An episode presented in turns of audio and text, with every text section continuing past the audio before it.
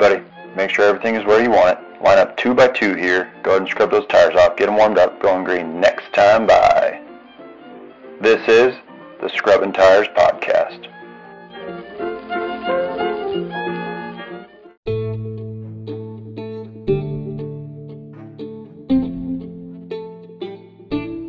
Attention in the pits, attention in the pits. We'd like to give a special shout out and a big thanks to you, yes, you, who tune in and listen to the Scrub and Tires podcast. Your support and listenership means everything. Without you, the listener, we would have no podcast. If you're enjoying the Scrub and Tires podcast, you can find us on Facebook by searching at Scrub and Tires podcast.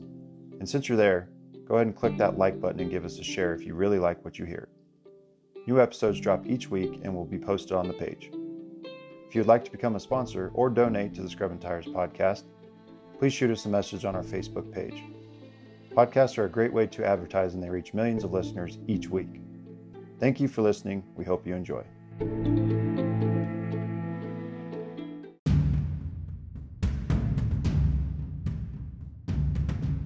On this episode, episode number two, edition of Smith Family Racing, we'll introduce my two new co hosts, Jacob Smith and Jordan Smith. All three of us will dive into the weekend recap of everything NASCAR, hot topics to discuss, and our picks for the 4th of July weekend. Check it out. All right, so like in the intro that I stated before, we now have two new co hosts that are joining me Jacob Smith and Jordan Smith of Smith Family Racing. Go ahead and introduce Jacob Smith here, driver of the number 89 Great Frontier Insurance, Raising the Bar Exteriors, TR Sandberg Construction Inc., Grand American Modified at CNS, and his brother Jordan Smith, the spotter of Jacob, and the PR of Smith Family Racing. Jake, we'll start with you, buddy. Welcome to the show. Hey, man. Thanks for having me on. Uh, that was a little mouthful there, naming off all my sponsors, but uh, appreciate you having us on. Yeah, man. Absolutely. Thanks for joining. And uh, Jordan, did you want to say anything before we get going here? Dude, I can't tell you how excited I am to be able to do this with you. Um, I definitely think this is something that uh, has been long overdue for the, uh, you know, the Colorado area and kind of showcasing uh, racing for you know how great it is and getting it back on the map. And you know, we can start discussing some of the highlights, the low lights, and what's in the future here. Uh, there's definitely a lot that our state has to offer. So here we go. Absolutely. Well, welcome aboard and looking forward to uh, this long road of podcasts ahead. So, without further ado, we will go ahead and get into it. Um, starting off the weekend with the um, Camping World Truck Series, Xfinity, Xfinity Series, Cup Series, our thoughts, comments, opinions on what happened over the weekend. I will lead us off here with the Camping World Truck Series CRC Brake Clean 150, which was on Saturday. Uh, Todd Gilliland uh, won the pole. Uh, I thought it was worth to note that Zane Smith uh, qualified P2. Uh, certainly a huge fan of Zane Smith. Like to see him do well. Uh, stage one winner was Zane Smith. Speaking of which, stage two winner John Hunter Nemechek, and of course your winner John Hunter Nemechek. Uh, my thoughts on this: uh, he has a hashtag when, when he started with uh, Kyle Busch Motorsports at the beginning of the season. Hashtag here for wins, and that's uh, just about sums up the season of him and the Camping World Truck Series. That's five wins for him already, um, and I think it was a great move for him to move down to the Truck Series after not having the best success or luck, however you want to look at, it, in the Cup Series and and so on. Um, and he's certainly established himself week in, week out to be a winner, if not running top five, you know, everything like that. And I think obviously he's going to be a threat for later in the season when it comes to playoffs and championship. Uh, I did want to raise the question about how it would feel to finish second to the winner if you're the car slash truck owner like Kyle Busch. Uh, I was looking at my notes and doing some stats here. Uh, that's three times just this year that Kyle Busch has finished second uh, to John Hunter Nemechek in his own equipment. So, I mean, it's a win for KBM no matter what, obviously, finishing one, two, three times this year already. But, you know, deep down, especially uh, with it being Kyle Busch uh, over and over again, you know, it's got to be eating him up. Um, but just kind of wanted to ask you, Jake and Jordan, what, what you guys would, would think on that note. Yeah, man. Uh, I mean, it's always good to as a car owner, truck owner, to uh, see the guy that you have normally down there racing every race, uh, you know, up there competing for wins. And you know, Kyle Busch is a driver. I'm sure he hates finishing second in any race. He's a competitive guy. You know, he runs a lot of races and he goes out tries to win. You know, and he does it a lot of times. So, uh, but I'm sure it's a pretty surreal feeling to know that his cars finished one two and his you know drivers winning races and beating him doing it. So you know, no better feeling as a owner that uh, your car is out there consistently winning and beating the top notch drivers in the even in the Cup Series. So you know, momentum's going that way, and you know, I hope they uh, have some good success. But you know, I'm sure Kyle Busch uh, hates hates running second in anything. Yeah, that's that's no kidding there. Jordan, what are your thoughts on that one before we I mean, move on to the Xfinity? I mean, I, I, I agree with him. I mean, I agree with both of you. I agree with Jake too. Um, I mean, of all people to lose to, if you're in Kyle Busch's position, I mean, it would have to be John Hunter Nemechek. I mean, that kid's been on a roll this season. I mean, as you pointed in out, I mean, that's five wins already this season. I mean, that's uh, pretty remarkable, especially beating your boss who he himself, I mean, I don't even know how many how many wins does he have in the truck series over his career? Like, I mean, shoot, I, dang near close to hundred, I think. Yeah. Uh, you know, so to for him to come out and beat him in his own equipment, I mean, it says a lot about this kid and his ability. So, I mean, just from that get go, uh, from the start of that race to the finish of the race, I mean, he did really well. He did what he had to do, and he's only 24 years old, so he's got a bright future ahead of him. Um, I definitely love the way this kid drives, and uh, yeah, I mean, what else can you say about him, really? Yeah, exactly. Well, thanks for chiming in on that. Um, I guess next up would be the first of two races of the for the Cup guys. The uh, CBD 325, the Pocono Organics, excuse me, 3 CBD 325 on Saturday. And I'll hand it over to you, Jordan, with your thoughts and comments on that one. Well, to start off, I definitely want to point out the Pocono Organics CBD 325.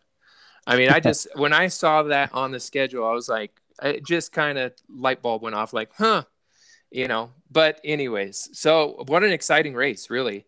Um, you had Kyle Larson and William Byron set the front row I mean, the Hendricks Motorsports cars, they are just on fire right now. This race uh, overall, I thought was pretty darn good.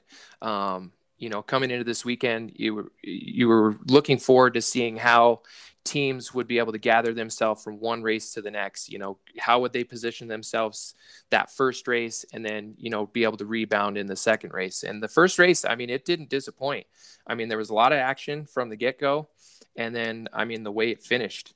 Uh, you know, you had you had a yellow with well, let's just go with stage. Sorry, so stage one, you had Kyle Busch, then you had William Byron, and then Kyle Larson. I mean, three of those guys right up front. They're three of the best in the business right there, and especially with Kyle Larson and William Byron. I mean, the HMS crew, they're killing it right now. I mean, right out the bat, two, two of the two of those four cars right up front, and then you got Kyle Busch leading the way. Then you get into uh, stage two, and I mean, stage two, it's it kind of got drawn out a little bit there. Um, but then you had, you know, Kurt Busch up front, and then you had Kyle Larson, and then you had Joey Logano, and then William Byron right there again. Um, you know, so those guys were consistently staying right up front, right there. Kurt Busch, I mean, him getting out front, he had a pretty good roll right through there, and then even into the third stage, he uh, he was performing really well. And then with about oh, what was it, 23 to go, I think. They had a caution for debris. And then, you know, got the green flag going, 19 to go. You had Kyle Larson overtook Kyle Busch, and you had um, Bowman sitting right there. So Bowman gets out front. Kyle Larson's right on his tail. You know, it's kind of a back and forth. You know, Bowman would get out from him for a little bit. You know, Kyle Larson had hit him one and two. I mean, you watching the race and whatnot, you could see where they, where they each had their own points of the track where they were just performing really well. And then I think what mistake was is that Bowman was just on two tires, and then you know Larson had four from the last caution, and I mean he just had nothing left for him. Kyle Larson then in turn gets down to the white flag and has that left front blow right there after coming into turn, what is that, turn three and four. And I, I remember watching that thing and just going, holy crap, he's got a flat tire. I thought he was just going to try and go straight to the wall and just gas it and pull like in you are in iRacing and just screw it. Let's just go. So, uh, but then you got Alex Bowman that came out on top. So you had Alex Bowman winning the race. You had Kyle Busch coming in second and then who we'll get to a little bit later. William Byron finished third. Denny Hamlin finishing fourth. Ryan Blaney in your top five. So I mean, each one of those guys, I mean, they they did really well. Uh, I was a little bit surprised about Denny Hamlin. I thought he was going to be more up towards the front, kind of competing for the lead. You know, he's just performed really well. So so much there at Pocono. So a little bit of a surprise. I mean, he's still top five, but you know, I just figured out of anybody of the, Gibbs crew, it would have been Denny Hamlin up there, not Kyle Busch. So that is your uh, Saturday race for the uh, Pocono Organic CBD 325. And that name, the title of the race, it gets me every time. But yeah, every time. Um, but yeah, uh, crazy race. Um, we were all three watching that one together. Actually, that finish was wild. But um, all right, Jake, take us into the Xfinity race on Sunday. Yeah, um, I didn't get to watch this race too much. I watched watched some highlights, kind of rewatched some of the racing, and um, you know, the thing about these Xfinity cars is eh, seeing the young talent come up through the series, and some of these guys they're starting to you know get some opportunities in the Cup cars, and you know, the nice thing about the rules from years ago that NASCAR instituted that if you're not a full time driver, you don't accumulate points. So it's kind of nice to see these young drivers be able to get chances to win races and win championships and show off their talent to try and move up in the series. And an Xfinity series is there's no joke, man. It's, these guys are young, they're talented, and they're they're trying to prove themselves to get that next cup right. And you know, uh, Harrison Burton, the stage one winner, he um, you know he's one of them guys that he's starting to show his talent. He's up in the top ten every uh, every week and drives the Toyota number 20. So, you know, he's got a good equipment. So when you got some good equipment, you got some good talent, you know, you got to try and be up in that top 10, top five consistently week in and week out. So he was your stage one winner. I think, let me backtrack a little bit. I think Justin Allgaier and who was it? Actually, I think it was Harrison Burton started on the front row for this race. Yeah, stage one winner was Harrison Burton. Uh, right, right about lap 25 though uh, there was a restart. And there was i was reading online a little bit today you know about the number eight car uh, kind of on the green flag there. He was going to the outside of justin haley number 11 and you know uh, even kind of dale jr said a little bit on his uh, you know dale jr download that you know maybe he could have backed out you know maybe didn't have the position. But i mean when you're trying to get up track position at Pocono is is all important. You know, when you're up front and you stay up front, you can be right there for wins and stage wins and get those pivotal points toward the playoffs and get you into its championship uh, contention. And you know, yeah, maybe you're pushing a little outside too much, and you know the way these cars work, and everybody's trying to get every inch they can out of these cars. And Justin Haley just kind of slid up toward the wall. You know, maybe the spotters for both teams didn't communicate very well, but you know, racing's racing. It happens. You know, you're just fighting for position. And number eight car got on the outside of Justin Haley there, and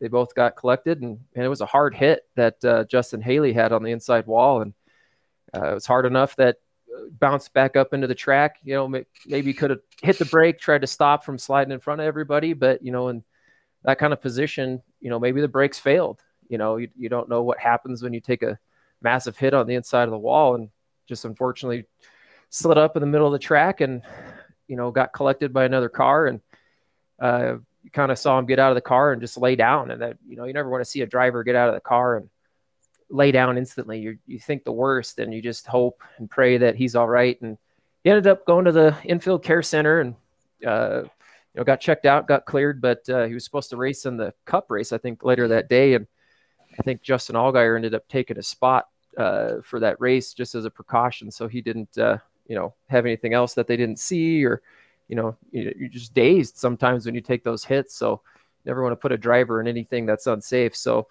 it's good to see that he was okay after that. But uh, after that, the stage two winner was Ty Gibbs. Man, that guy, that kid, he's no joke either. He's he's a talent, rising talent, and he's he's going to be in the Cup Series. I bet you here in the next couple years. You know, who knows? Maybe a Gibbs car will open up, and he goes for his grandpa's team and shows what he can do. But uh, he was your stage two winner, and then uh, Austin Cindric, another guy that he's just on a roll right now, winning races, being up front consistently, and you know, challenging for the win. And Ty Gibbs was right there behind him. I think it was only about a two tenths of a second or something like that, right at the end of the race. Uh, so it was a good little battle toward the end of the race. Uh, that was, I do believe, Austin Cindric's fourth win of the year. So right now, I do believe he is your points leader for the uh, Xfinity series. But overall, it was great racing. Uh, drivers that did well this race. I think this was your top five. It was uh, Austin Cindric, Ty Gibbs, Justin Allgaier, Noah Gragson, and AJ Allmendinger, one of those old guys that's still loving racing, getting opportunities. And, you know, when you know something for so long and you uh, love racing, you just continue to do it. And especially if you keep getting the rides and keep doing well. So, um, but yeah, I have here Cindric leads Allmendinger by 101 points, it looks like. So, great racing. Good to see the Xfinity cars out there uh, running at Pocono. It's a long race. Um, but it was overall a pretty good dang race. Yeah, I agree. And uh, that lick that Justin Haley did take, that was super scary to see. So glad he was all right and probably for the best that they sat him out for the cup race. But all right, uh, Jordan, I guess lead us off with the last remaining NASCAR race that took place over the weekend, the uh, Explore the Pocono Mountains 350. All righty. So, um, with the end result, yes, um, on Saturday they in, inverted the field to start the race for Sunday. So and then Kyle Larson, because he had to go to a backup car, he had to start on the rear of the field. So you had Chris Buescher and Michael McDowell leading on the front row. Um, 140 laps. So getting through uh, stage one, pretty pretty clean through stage one actually. Um, not too long, but you had some of the cream of the crop rise to the front. Um, you had Truex come out, on, I think it was lap 14, uh, took over the lead, and then pretty much cruised through after that. He got out to like a 1.7 uh, second lead over Christopher Bell. And then, um, so let's see here. So we had, and then kind of got strung out a little bit, and then boom, he takes your uh, your stage one. So you have Martin Truex Jr taking stage one. You have Eric Almirola second, and then Brad Keselowski third. Uh, bad Brad, man. I think I, he. Uh, I, I don't know. I he he looked good. I thought he was going to perform a little bit better, but um, you know, as the race went on, things things definitely change. You know, you get pit cycles and everything else. You know, a lot can happen at Pocono just because of how you know how big that track is and everything like that. And strategies are so key there.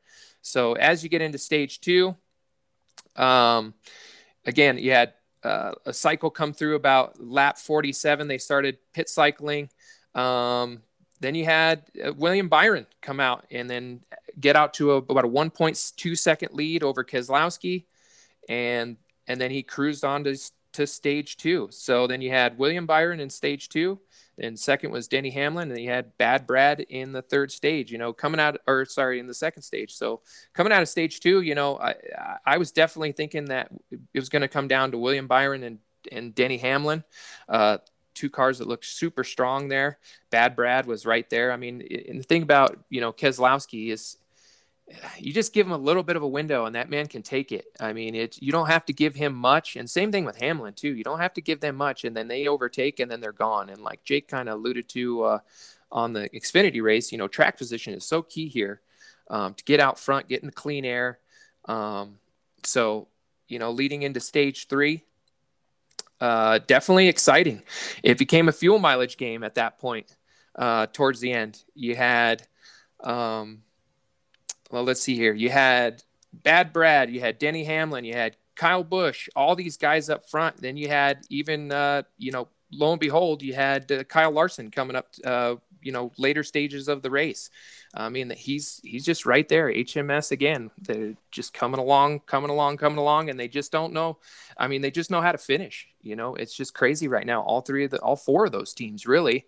Uh, Chase has kind of struggled a little bit, but you have, you know, Byron was right up front. You had uh, Kyle Larson, Then you had Chase was I think back back a little bit further, but um, so yeah, so you had Bad Brad took a pit, uh, made a pit stop, eight to go. Then he had William Byron who was in the lead, six laps to go. He was leading uh, Hamlin by 1.9, and then boom, he hits he hits pit road, and then you had Denny Hamlin pit pit road, and then right there, Kyle Busch. Kyle Busch is like, screw it, I'm just gonna let her go. And he had some trouble early on in the race. I believe he uh, put over the radio that he was stuck in fourth gear, come down pit lane and whatnot. So I think it, I think that played with them a little bit in that into that strategy. It's like, okay, coming down pit road, I'm gonna be stuck in fourth gear. If I stall out, we're screwed. We don't get hardly any points. Let's just push it to the end and see what happens. And it ended up working out for him. So Kyle Busch is your winner. And then because of the pit cycles, you had Kyle Larson coming in second, Bad Brad Keselowski coming in third, Kevin Harvick, and uh, one of the surprise guys, Bubba Wallace, coming in fifth. Yeah, that uh, what you just said there with uh, Bubba Wallace, that sure was a, a surprise there for sure. But all right, guys. Well, thanks for that. Um, certainly a great weekend all around of all three series. Uh, doesn't happen too often anymore in the NASCAR with all three series going to the same track on the same weekend. So, pretty excited to see that. All right, we'll move on to some hot topics that have kind of come to the surface in the last couple of weeks in the NASCAR circuit. And uh, I'll ask this to you, Jake, first, and then uh, I'll ask you the same question, Jordan the rumor of Honda joining the sport of NASCAR as a manufacturer. And go ahead and take it away, Jake. Yeah, you know, it's uh when you think Honda, you don't think NASCAR. You don't think, oh man, that's a they have a they have a stock style car, like they have some sort of muscle car. What you know, they're mainly an IndyCar series, and uh, you know, I think it's a pretty cool idea of Honda Honda wanting to potentially move into NASCAR and and create some more diversity in NASCAR. You know, you had Pontiac a long time ago, Dodge, you know, and it just never worked out. But you know, uh, the rumor mill about having Honda in there, it just gives the sport some more dynamic and the fact that it's growing a little bit worldwide. And you know, traditionally, like I said, Honda's a IndyCar program, and they want to start doing stock car racing. They see some sort of value in it, obviously. So, you know, uh, for a team like Honda, want to come move over to NASCAR. That's pretty cool. And, you know, it got me thinking today, then you know, looking it up a little bit, you know, what kind of street car that would they have that you could use as their main car in NASCAR? And, you know, they got the Honda Accord, the Civic sedan, and uh, the Insight, you know, those are the closest models to a stock car. So it'd be interesting to see what they kind of come up with as, uh, as their car for NASCAR and you know whatever they choose, it's it's just pretty cool to see that uh, recognition that NASCAR is getting worldwide, and you know another manufacturer coming into NASCAR and and giving the big three, if you want to say, run for their money. You know, Chevy, Ford, and Toyota. That's that's pretty much all you got. So it's it's pretty cool to hear that. It, it would be interesting to see a Honda on the track, but you know, if they're interested and they want to do it, I say, yeah, let's let's take a shot at it. You know. Yeah, absolutely. Jordan, what are your thoughts on it? I want to see them bring back the old Honda Civic like hatchback. Like figure out a way to make this new car they got coming out like cut off the back end, make it all boxy style, make it look like a hatchback. No, I uh I I love this idea. Uh, I love the idea of, of Honda showing interest. You know, I was doing a little bit of research too when we picked this topic, and um, you know the thought process is is it's like how much you know it's going to take a, a, lot of dollars to be able to jumpstart a program for nascar. And how much is that going to take away from the indy series and all the stuff that they got going on there? Because they've definitely made themselves a household name in the indycar series. I mean they've won the last two manufacturers championships in that series. Um, but you know what? I mean, at this point, you know, NASCAR has to look at it from all standpoints. You know, we have to grow.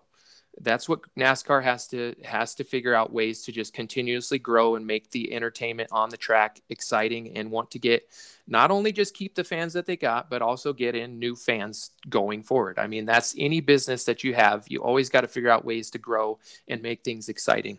You know, I remember back in the day when Toyota first came on and you know there was a lot of rumble about it. It's like oh we don't want toyota. We need to keep this you know it's all the them, them good old boys you know everybody is a chevy or a dodge or a ford guy.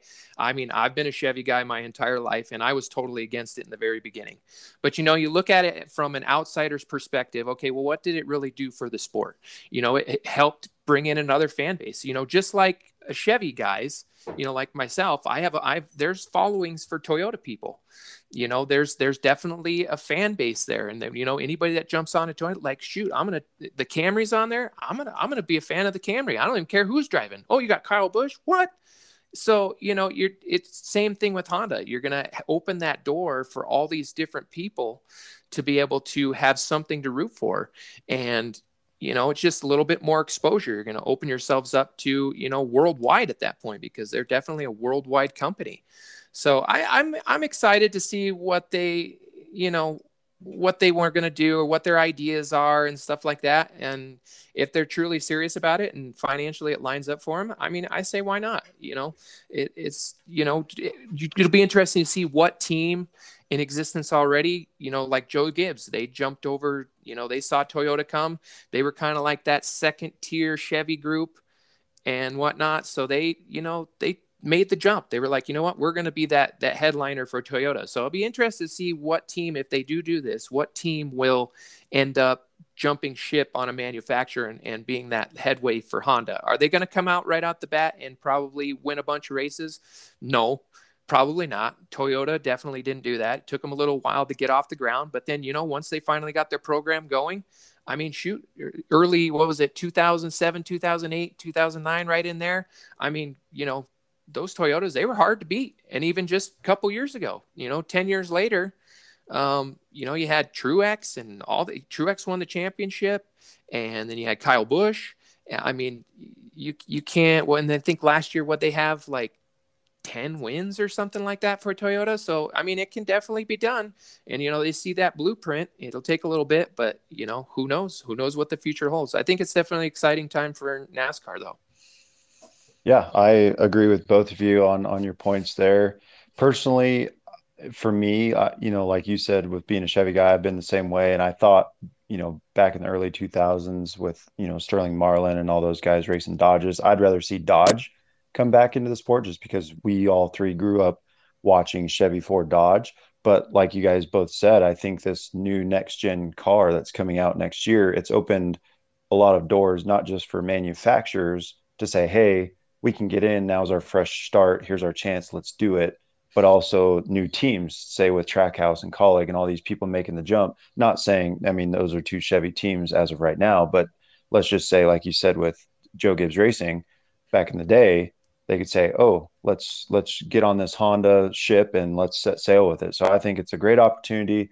Like you said, uh, Jordan, with the the fans behind Honda, everybody has their manufacturer that they prefer to drive their daily drivers or race cars, whatever.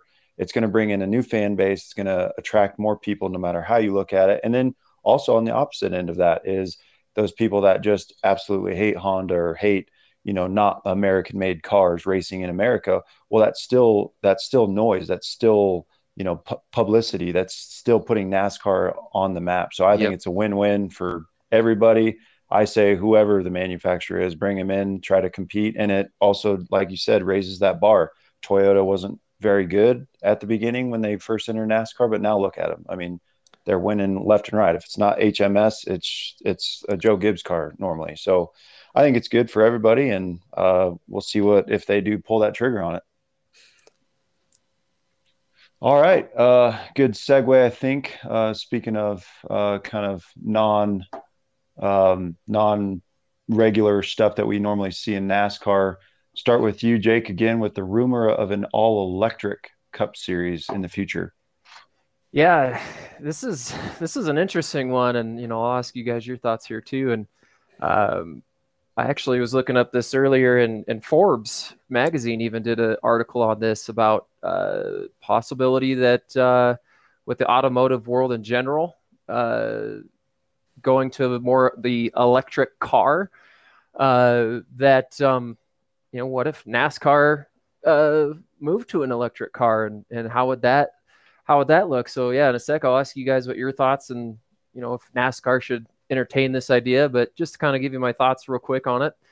Uh, you know, it's a tough subject. Like we were just talking with um, the Honda possibly moving into the NASCAR. You know, everybody's a traditional, you know, down home old boys put some muscle car into it, you know, high octane fuel, loud engines, horsepower, you know, that's just what we've all been accustomed to. And, uh, you know, if they move to an all electric car, like what would that look like? You know, one thing is, is it would level out the playing field, I think, uh, with it being so new and everybody has no idea how it would work. It would give the opportunity like, Honda or any other manufacturer maybe wanting to move into NASCAR to come in and they would have the same opportunities and shots at being successful right away as say a team like Joe Gibbs or HMS or you know Stewart Haas Racing because it's such an unknown of what would happen or how these cars would react or how they'd just perform in general that uh, you know could be huge, could be not. But you know I'm kind of an old fashioned boy, loud engines, high octane fuel, you know, but I don't know if it's great for the sport or not, but uh, you know, it'd be intriguing to see if at least they, you know, maybe came out with like a concept car, see how it runs, see how it performs, and you know, kind of go from there. So, um, you know, with that, what are your guys' thoughts, uh, George? We'll start with you. Hey, so this is definitely an interesting one because you can go in so many different avenues with this car. So, you know, thought process wise, okay would you want to take the cup car per se, the body style, chassis, everything like that, and then just throw an electric motor in it? Or would you want to keep more of the base of the actual car that you can buy on the street and bring it, put a roll cage in it, and then and then run them? I mean, so there, you know, it, it kind of comes down to, yeah, what their plan would, what would they want to really see? How would they want to see this de- develop really from the ground up? it's an intriguing idea, that's for sure. Me personally, you know, I, I, again, just like you, I, I was born on muscle cars, you know, some horsepower, good old fashioned horsepower. I mean, I want to see muscle, loud cars, everything. But again, you know, NASCAR has to think about ways to grow. And just like we were talking about with the manufacturers, there's a huge following for these electric cars. And, you know, given it's 2021, you know, you have a huge dynamic of people that love, you know, hybrid cars and electric cars and everything else. They have a they have a following.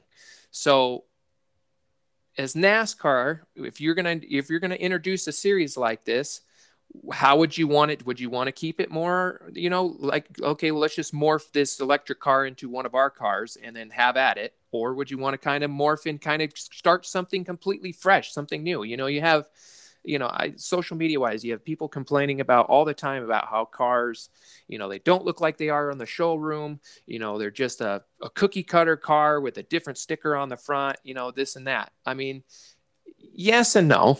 I mean, it, it are the cars totally different from what they are 30 40 years ago of course they are you know and it's always going to continuously morph they're going to try to make things a little bit more of an even scale but you know it takes away from the driving a little bit. So with this car you could tr- try to figure out ways to start something completely new something completely fresh you know how multitude of different ways you could go about this.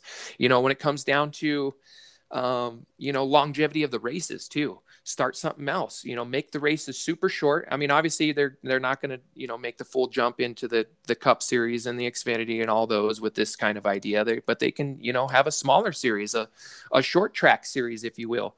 Run them on friday nights.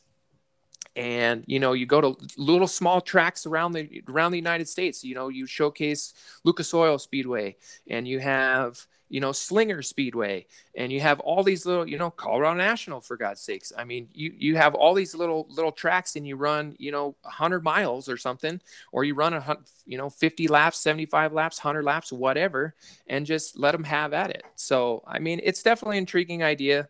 Uh, it, it, a lot of if ands and things to figure out about how they would develop the series and what what would be the most intriguing um, but i think something along those lines could work but I, you know I, there's still a lot of uh, question marks in my mind yeah there's there's a lot out there that uh, it's such an unknown that you know it would just take some time to develop a concept to it and see how it runs, and you know, especially how would pit stops work, batteries. You know, they a lot of these cars nowadays they run so much electronics in them that uh, you know what size battery would you have? How long would the battery last? You know so interesting things. But uh, brandon what uh, what are your thoughts on that? Yeah I, I, think you guys hit it on the head with all your topics there. And another thing that i'll add there is if you ever go to a nascar race or even a local short track race when you smell hear and see that car go by that's something that is ingrained in your head and in your senses forever. And i i mean i'm not saying anything against electric vehicles but i just can't imagine when one whooshes by you if that's the word that we'll call it. I uh. don't think that's the same experience that i want to pay $50 a ticket for. So i'll just leave it at that. And like i said with with jordan i think um if they want to create a, a sister series to NASCAR that's just pure electric and have those people do that. Maybe like you said, Jake, run them on a Friday or something like that. Kind of like the SRX series, but and we'll talk about that here after a while. But something like that, I wouldn't mind that. But as far as the Cup series or Truck series or Xfinities series, leave it where they are. I mean, it's it's just since the beginning of NASCAR in the 40s or whatever it was just leave it how it is. We don't need to intermix this. Yes, it would bring a different fan base and, and so on and so forth. And it could be a step in the right direction. Like I said, if they want to bring another series on, great, but don't change what we have. I, I agree with you. I mean, there's nothing like when you're you walk into the track and you know they're practicing at your local track or you walk into a cup series event and those cars are just roaring by you and you feel you you don't just hear it you feel it in your bones as they go by you. Mm-hmm. i mean mm-hmm. there's nothing it's such an adrenaline rush beyond belief. And to your point i mean it would just be like pew like what the heck just went by me? Was that a rabbit or what? I mean you wouldn't be able to tell. So uh, you know i i definitely i'm with you. Like i don't i don't know. It's it's such a touchy subject i think. Um, do i think it's going to happen? Probably not but if it does happen, I mean, as long as they don't touch the Cup Series and the three majors, the three major series, I'm fine with it. You know, just to add a little bit, uh, little note there, it would make for all those people that live, you know, they move to these new neighborhoods right next to your local racetrack that's been there for over 50, 60 years, and you know, complain about the loud noises. I bet you they're going to advocate for that pretty good. I'll oh, tell yeah. you. Jake, you'll have to swap out your Grand American modified engine for a Tesla motor. Heck yeah. it, it would help working on it a little bit better. yeah. All right. Well, I'm going to lead off the next segment. So, big news this week Jeff Gordon becomes the vice chairman of Hendrick Motorsports and is leaving the Fox booth. This, I mean, this is just a huge move. So, Jake, hit us off. What are your thoughts? You know, I think that's kind of cool. Um, you know, I, I love Jeff Gordon up in the booth. I, I love listening to his insight, his knowledge. I mean, he's got so much knowledge and so much experience that he brings to the Fox booth. But, you know, I, I kind of equate this and relate this to something similar to the Broncos and the Colorado Avalanche here in Colorado did with uh, John Elway taking over the Broncos in the front office and Joe Sakic taking over the Avalanche. You know, John Elway last couple years, we won't get into anything football related, but you know, the first the first couple years, John Elway was head man of the Broncos. They were successful, and, and Joe Sakic right now, he's leading the Avs toward a Stanley Cup. You know, and and you got a guy like Jeff Gordon that's been a mainstay at Hendrick Motorsports for so many years, brought him championships after championships, and win after win that you know that's so much experience and so much knowledge that he has that he can bring to that organization and with the young talent they have and where they're trying to go and in this new direction of young talent and, and all this equipment and stuff it's just i think it's just going to be uh, sky's the limit for having a guy like jeff gordon as vice chair you know uh, sad to see him like i said uh, leave the booth. Uh, him and Clint Bowyer's little segments, uh, you know, before the race and you know, kind of stuff during the race was pretty funny. But uh, you know, things change, things move on, and you know, this is just one of those things with uh, Jeff Gordon in his life that he retired from racing, but he wanted to stay around racing, and that's why he got in the Fox booth. He he loves it. He wants to be involved with it, and you know he's great friends with Rick Hendrick. So you know I'm sure once Rick Hendrick approached him with this opportunity and and this idea that I bet you Jeff Gordon was ecstatic about it. I bet you yes came out of his mouth like as soon as he said those words. If you were interested, I, I bet you he wasn't even a half a second later he said yes to it. So, you know, and and with Rick Hendrick, you know, getting a little older and you know he's just setting himself up for the future. That you know a guy like Jeff Gordon can take this organization to new heights and new directions and and just make it better and better. So. You know, I, I think it's a pretty cool thing that uh, Jeff Gordon's moving into the vice chair role, and you know I'll, I'll be excited to see what the future holds for HMS going forward. Yeah, I mean, I, I agree with you there, Brandon. Yeah, um, I I think it's huge. It's it's a the right move for HMS. And one thing that I'll add um, is that you see it a lot, like with Jeff Gordon. Obviously, he's ha- had his hand in the company, not just as a driver and retired, but it's hard when you're watching the broadcast because when an HMS driver is running good, or you know, even if they cause a wreck or something, Jeff Gordon is going to stick up for him because he has skin in the game, so to speak. So, and and Dale Jr. does it a little bit um, with the Xfinity being a team owner in that series and broadcasting from time to time. But it's it's hard to see, you know, because you can tell that they're showing a little bit of favoritism, but they're trying to hide it. But we all know that he week in and week out doesn't want anybody else to win except for HMS. But I think it's great. Um, like you said, uh, Jake, um, Rick is not getting any younger. And I think it's a solid business move. I think Jeff Gordon brings a lot to the table, not just because he was a successful race car driver, but I think over the years, he's become a successful businessman and understands that kind of layout on the backside of things. And who else better to take the reins than Jeff Gordon? I mean, I think Jimmie Johnson, whenever he finally decides to hang it up, I think he'll have a hand in it as well. But I think it's solid and um, something that I relate it to is I wish something like this could have happened with Dale Jr. back in the DEI days, but obviously it was as we know what happened to Dale Sr. wasn't planned by any means, so it kind of just fell to crumbles. But uh, this is the exact same thing that Dale Sr. was trying to set Dale Jr. up for, obviously father son type of relationship, but Rick probably considers Jeff uh, a son at this point, how many years they've been together. But something I relate back to is the Dale Jr. DEI days would have been cool to see. But all in all, uh, win for HMS for sure. For sure. Oh, I can't. I this is just beyond words. Like for this organization, for the from the time that Jeff Gordon had got there, all the way up until now. I mean, he set that standard with Rick Hendrick on what this organization was going to be and how they're going to be you know perceived from the very get-go and they're going to be winners they're going to be champions i mean you you look from the 90s all the way through to today i mean from what they have done t- uh, together as a team you know just just rick hendrick and jeff gordon alone i mean that's what basically you couldn't see anybody else fit into this role. It, you knew it was going to be Jeff Gordon at some point. Like I, uh, you know, you'd heard rumblings and stuff like, oh, he's he can take it over. I, it was like, no, this is this is the man to take over HMS, no matter what. I mean, who else? Obviously, what happened to Rick Hendrick years ago with his family, with Ricky and everybody like that. Uh, terrible situation. Similar situation with Dale Jr you know, roles reversed, but he had nobody to lean onto to be able to take over that once they were once they were gone. So, you know, who is that person that's going to be able to do this? And that one person, it all all arrows pointed towards Jeff Gordon. I mean, the man just knows how to carry himself on and off the racetrack.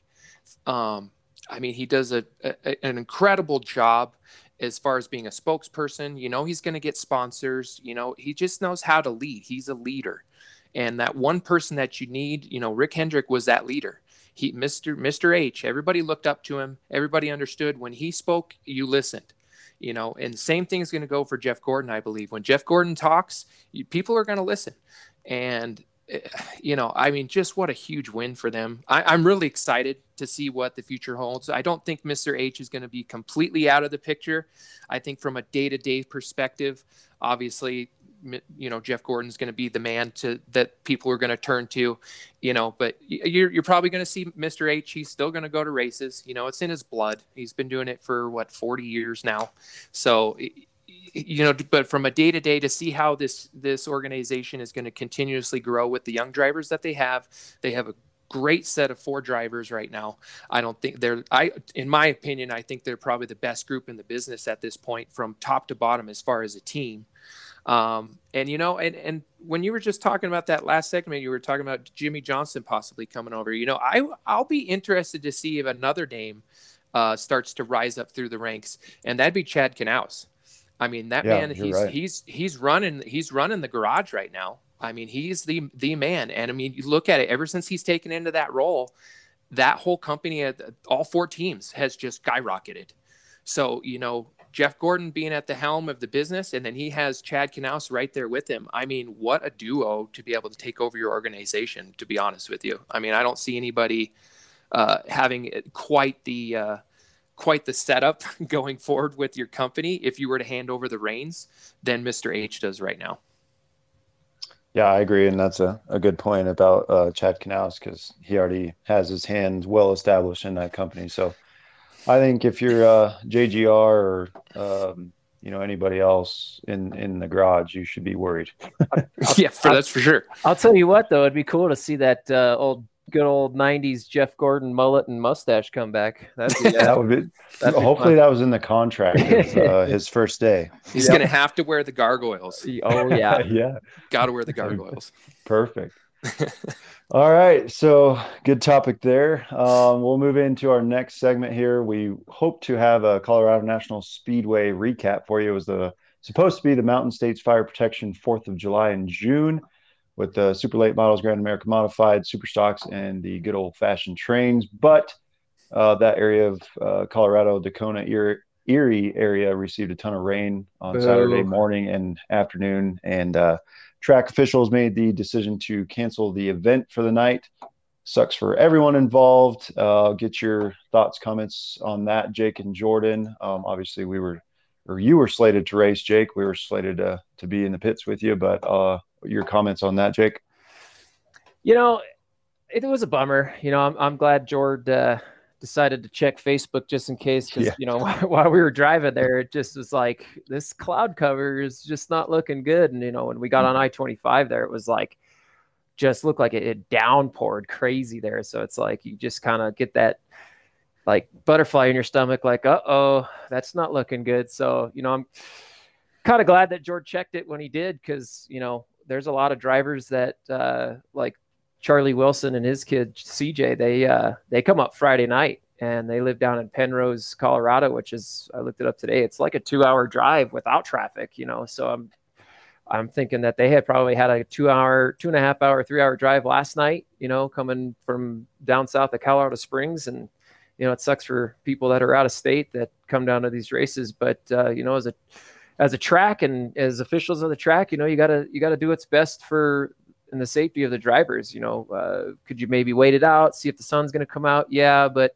you know, you also got to think there's plenty of drivers out there and people out there that they got long drives home. So the longer you wait, the longer it is keeping them from getting home. And you know, you never want to see a race get canceled, but you know, you never want to have a track full of water and you know somebody get hurt or you know have you know the biggest thing is you know they had those pictures uh, on Facebook that the uh, parking area was just littered with mud and, and puddles and stuff. You never want your your fans to show up and have to walk through mud and because of you know being that I did it for so many years watching my dad back in the you know 90s you know kind of sucks you get all kind of pissed off walking through mud and you don't want to show up to a race kind of mad that you had to walk through mud so there's a lot of different factors in it that unfortunate, but um, you know we'll have another shot at it here in a couple weeks. It would have loved to have raced, but now we got a for the games we got at least a what three week, four week break here. So at least we got some more time to get the car ready to go and just double check everything, just make sure some of the adjustments that we made are you know possibly going to work. So would have liked to race, but you know it was good hanging out with you guys driving an hour and a half north and then just turn right back around and head right back to the house. Yeah, at least you got to catch the Cup Series race, I guess. Yeah, that's true. yeah, it's always a scenic route going up there. You know, you got some golf courses and you got farmland, and then you, you know, but uh, hey, yeah, it is what it is. the The rain it comes. It's it's that time of year here in Colorado, so you know you're gonna get hit with you know either super hot or you're going to have thunderstorms. It's it's one or the other. And usually this time of year, you know, we usually get hit with thunderstorms. You know, us racing in go karts, you know, the last couple years, same thing. You just Saturday night, you just always expect it right around. You know, anywhere from two o'clock to four o'clock, you're going to get hit with thunderstorms, and you know, I, I'll take it. I mean, the state needs it. We need the water, so I can't complain too hard. Yes, it sucked that we didn't weren't able to race, and yes, it sucked because we were already on the highway headed there.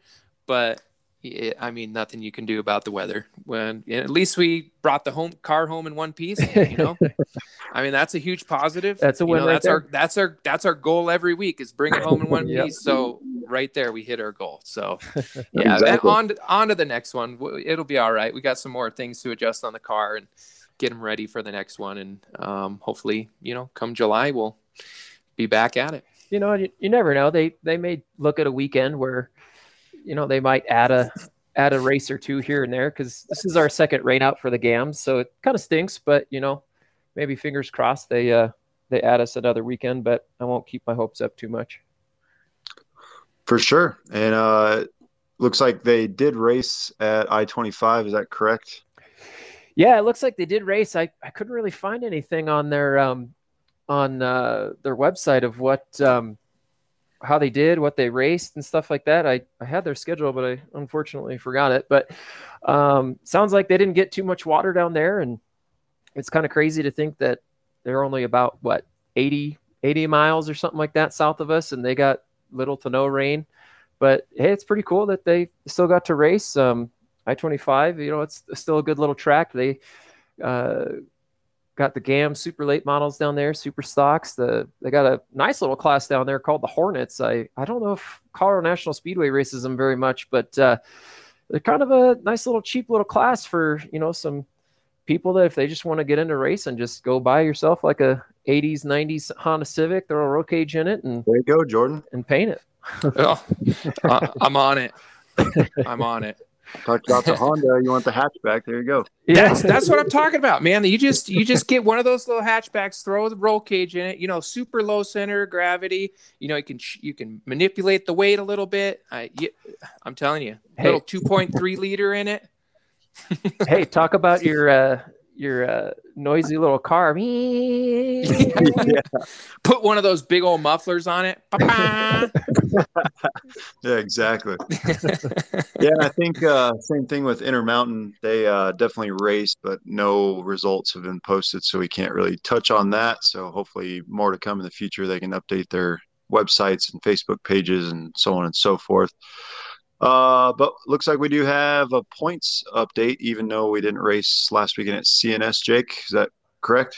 Yeah, I uh, was gonna kind of talk about the at least the classes that were supposed to race this weekend. So uh, our main race of the night was going to be the super late models. Uh, man, I'll tell you what, I love those cars. They're so fun to watch, and there's such good drivers in that class.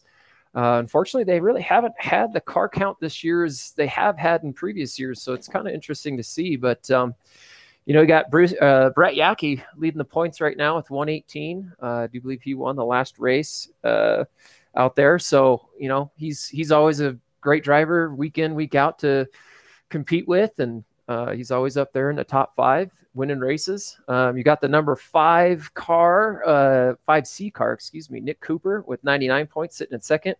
Uh, the 88 car, John Nee, uh, with 99 points, so he's tied for second as well. Uh, I do believe John Nee, he, um, I don't know if they're teammates with uh, Darren Robertson or whatnot, but I know they do work together. They have similar paint scheme cars. Uh, gone out to John, or uh, excuse me, Jerry Robertson and Darren Robertson's shop. Uh, they they actually help build our body on the on the Gamp. So they got a cool little setup out there, and uh, I know they uh, race Darren and John Nee. So it's good to kind of see two cars out there uh, for one team. Then you got the 61 of Matt Martinez sitting in uh, was that fourth right now with 91 points, and then your 0-2 Stephen Ro- Steve Thompson, excuse me, for uh, fifth at 82 points. So nice little battle going. You got uh, three drivers up there, all in contention right there. So it'll be nice to see those uh, how that pans out the rest of the year. Um, then you got the Gams. We that was going to be our race tonight. Um, you know, with me missing the first race, uh, which you know was kind of a good thing because we didn't have the car completely ready to go. Uh, had some things we still needed to get done. So you don't never want to take a car out there half done and go out there and not only embarrass yourself, but you know, break something, put him in the put yourself in the wall, do something where you're not taking the car home the way you took it off the trailer. So, but this is a nice little class. Um, you know, you got Ron O'Neill sitting in uh, the zero car, sitting at the top of the points right now. I do believe he won the first race. Uh, he's up there at 118. You got the 51 of Kyle Clegg. Uh, friend of mine, we played football in Little League years ago, so it's kind of cool to see a guy I know up there. He's sitting in second at 114, so he's right on Ron O'Neill's tail. He won the last race. Uh, man, he was flying. Uh, that guy, you put him in any car, I think he's gonna, he's just gonna fly. So it's cool to see that he's uh, running in the gams because he's normally in the uh, legend cars and always up front and winning races, being in the top five. Uh, and then you got the 37 Landon Burney uh, sitting in 100 points. He's always a guy that uh, you know he's up there, top five, week in, week out. So you know when you collect points and you bring the car home complete and you finish in the top five, you're, you're going to be right there in contention. So uh, he's sitting in third. You got the number two car, Jim Douglas, uh, 95 points. Uh, he was actually the guy that I thought I was just going to slam into there the second race. good thing I uh, saw a little hole and went around him because both of us only ended up with a little bit of body damage. Otherwise, uh, him and I would probably be uh, not racing for a little while. So uh, I'm glad I ended up missing him, but uh, he's a good driver too. I had some battles with him the last couple of races. He's a nice driver. Um, and then you got CJ Wilson, the number nine car at 83 points, sitting in fifth. That's uh, Charlie Wilson, the track champion from last year. That's his son Uh, it's good to see two cars for uh, for them out there week in week out. And then uh, you got the super stocks, man. These cars are cool. You know, they're old fashioned 70s, 80s cars, you know, good motors, and you just got to keep everything stock. And, you know, they got about what 25, 30 cars out there every week, and they put on some good shows. Um, got the number 15 car, Jeremy Wall, uh, uh, sitting in first right now, 109 points. The 11W of Scott Lang at 98 points. Uh, the 23 of Jordan Abeda, uh, 92 points, sitting in third. The 99 JR of Ryan Rayleigh Jr., uh, sitting in fourth with 87 points. And the 49 Chris Cox, uh, sitting in fifth with 82. Chris Cox, he's been out there for a while. He's always the driver that's week in, week out, you know, up at the top five. Always got to be a car to watch out for. And then my absolute favorite class to race or to watch race is the trains, man. They they don't run heat races or anything or do any qualifying, but I tell you what, these are just guys that they I don't know if they have less brain cells or if they just have the balls of cojones or what. They have cojones. That's what it comes big, down to. Big ones is what it is. Um, man, they they run the figure eight uh, the figure eight track at Colorado National Speedway. Uh, you know, uh, just three cars put together. The lead guy's the uh, gas and steering, and the back guy is the brake, and middle car is just a junk car you put in the middle there. So it's always fun to watch those guys. It's like a almost like a figure eight demolition derby derby train. But uh, don't know who all the drivers are uh, in each of these cars, but I'll just list them out real quick. You got the 86 uh, last call sitting first, uh, 40 points. Second is uh, 151, the crazy train with 38 points and the 311 Bipolar Express sitting in third, 36 points. Uh, the one Dukes of Hazzard car, I love saying that, sitting in fourth, 34 points. Uh, the 45 Trump Train with 32 points, and then the 26 Slam Truck uh, says zero points. So I'm assuming that they never finished the race, their first race out. So that's kind of your uh, little points update for the uh, classes that we're supposed to run this weekend. All right, cool. Well, look ahead to the next week. Got a big weekend coming up at uh, Colorado National Speedway on Saturday and Sunday this weekend. And boy, do they have a lineup. Um, Saturday, July 3rd, High Country Harley Davidson Sprint Car Showdown. And Sunday, July 4th, the Colorado State Patrol 4th of July Sprint Car Finale. So you got the King of the Wing Sprint Cars. And oh, I, I can't even explain. These cars are so, excuse my French, they are so badass. Um, they they seriously are. If you guys you are listeners, if you guys haven't seen these cars, get your butts up and get out there at least one of these days this weekend um, and check these cars out. They just tear this track apart. They fly. I mean, next to the uh, super super modifieds, these are the next best thing. Um, so along with those, you got the legends, the bandoleros, the figure eights, and circle drags on both nights. So yeah, get out there, go support your local tracks, and check these things out. I mean, it's definitely going to be a show not to miss. Yeah, for sure. And uh, sucks we're all kind of busy uh, doing our own thing, but certainly if you got nothing else going on, it's Friday, Saturday, Sunday. I mean, there's racing Cheyenne, CNS everywhere. So get out there and check them out. Um, I guess before uh, we have a big announcement, but before we do that, let's get into uh, picks. And uh, Jake, I guess uh, since I stepped on your toes again this time, uh, go ahead and share your uh, thoughts with uh, who you got for the the Cup race at Road America this weekend.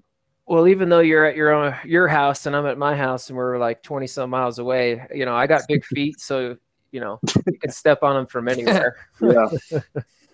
uh, man, it's tough. You know, uh, being that um, this is a new track for pretty much everybody. Um, you know, it's kind of up in the air, but you can't go wrong with the guys that have been uh, up front in the road courses. Chase Elliott, Kyle Larson, Martin Truex Jr., Kyle Busch is always up there. Denny Hamlin's always seems to be up in the top five. But um, you know, I'm going to go with the boy that's uh, been on a roll on these road courses. I think he's got four wins out of the last like five or six. So I'm gonna I'm gonna put my uh, hand in uh, Chase Elliott this weekend.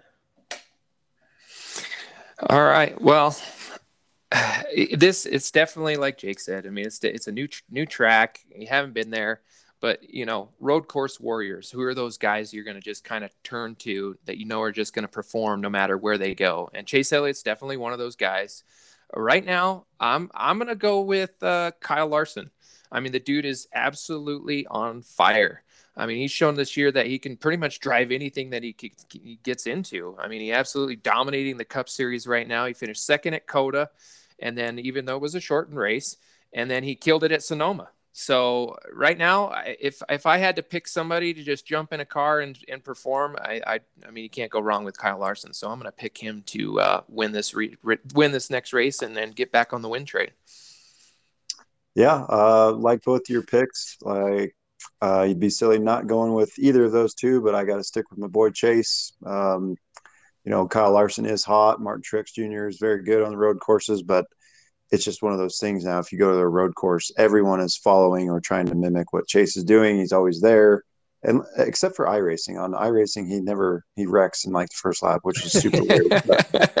That's a whole nother segment that we won't get into this week. exactly.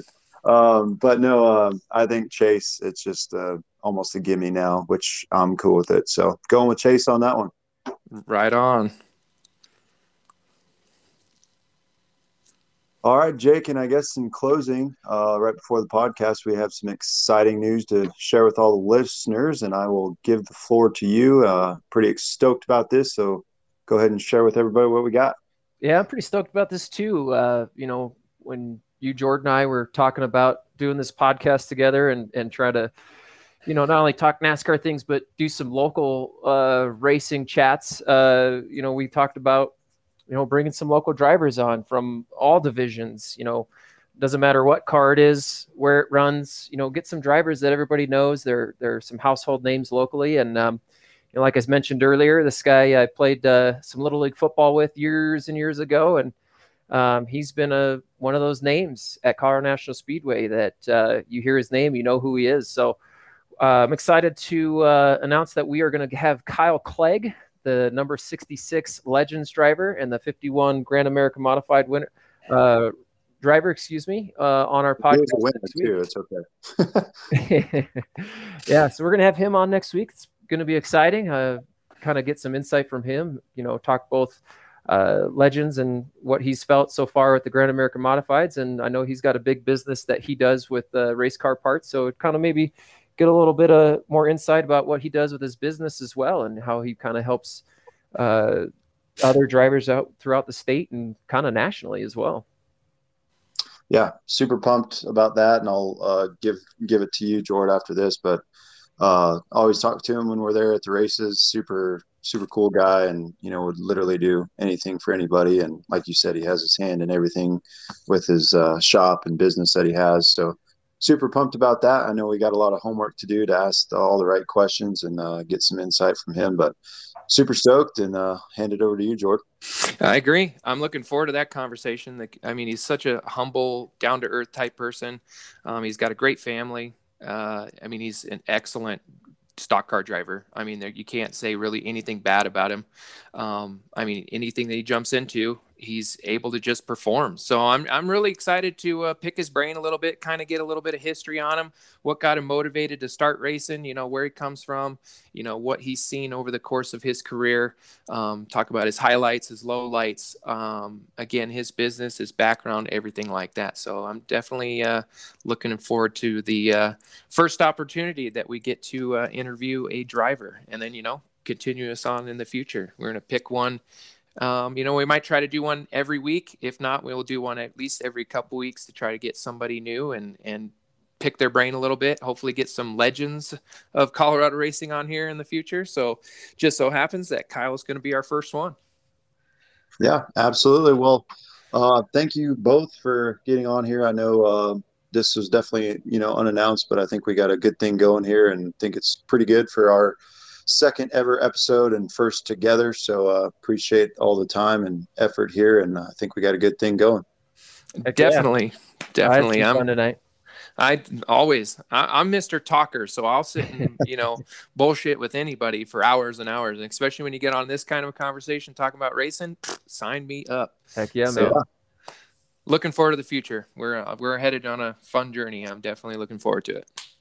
For sure. Well, everybody, thanks for listening in. And like you said, um, if you like us, give us a like at our on our Facebook page at Scrubbin' Tires Podcast and uh, share it. Tell your friends. Tell everybody. Get on board. Appreciate it. The Scrubbin' Tires Podcast was brought to you by Brandon Hall Racing and Smith Family Racing. Jake, Jordan, and myself would like to say thank you for tuning in, and we hope you enjoyed this week's podcast. As always, you can find us on Facebook by searching at Scrubbin' Tires Podcast.